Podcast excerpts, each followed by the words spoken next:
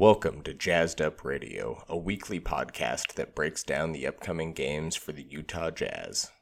Utah had another rough week last week, going 1 and 3. After 20 games, it feels like it's no longer too early to make some observations about this year's Jazz team. The offense has looked lost and struggles out of the gates in almost every game, and the defense has fallen far short of the lofty expectations coming into the season.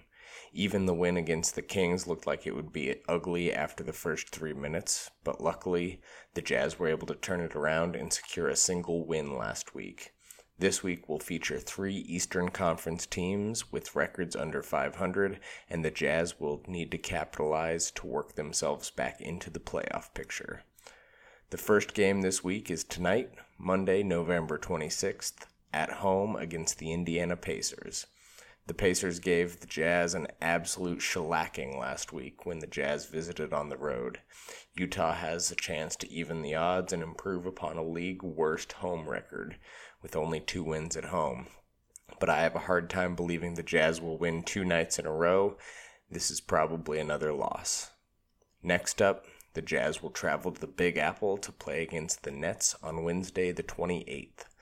Brooklyn is 3 and 7 in their last 10 games and has lost 3 straight, and their defense is porous enough that the Jazz may be able to score more than 90 against them. While Brooklyn will have three days of rest going into this game, I think the traveling Jazz will be able to grind out a win. For the third game of the week, Utah will continue the road trip in Charlotte for a Friday showdown with the Hornets.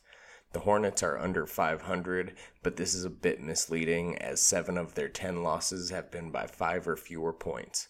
They've struggled to close out close games this season, but also have trotted out a very good looking offense headed up by Cardiac Kemba.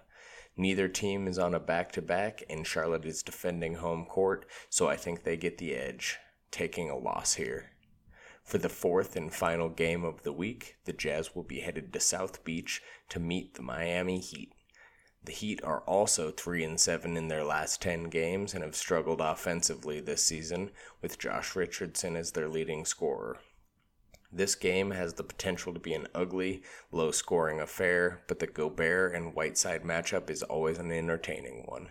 This one feels like a coin flip, and I'm leaning on a win.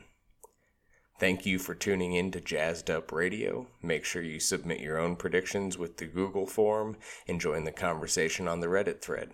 Links for both will be in the show notes.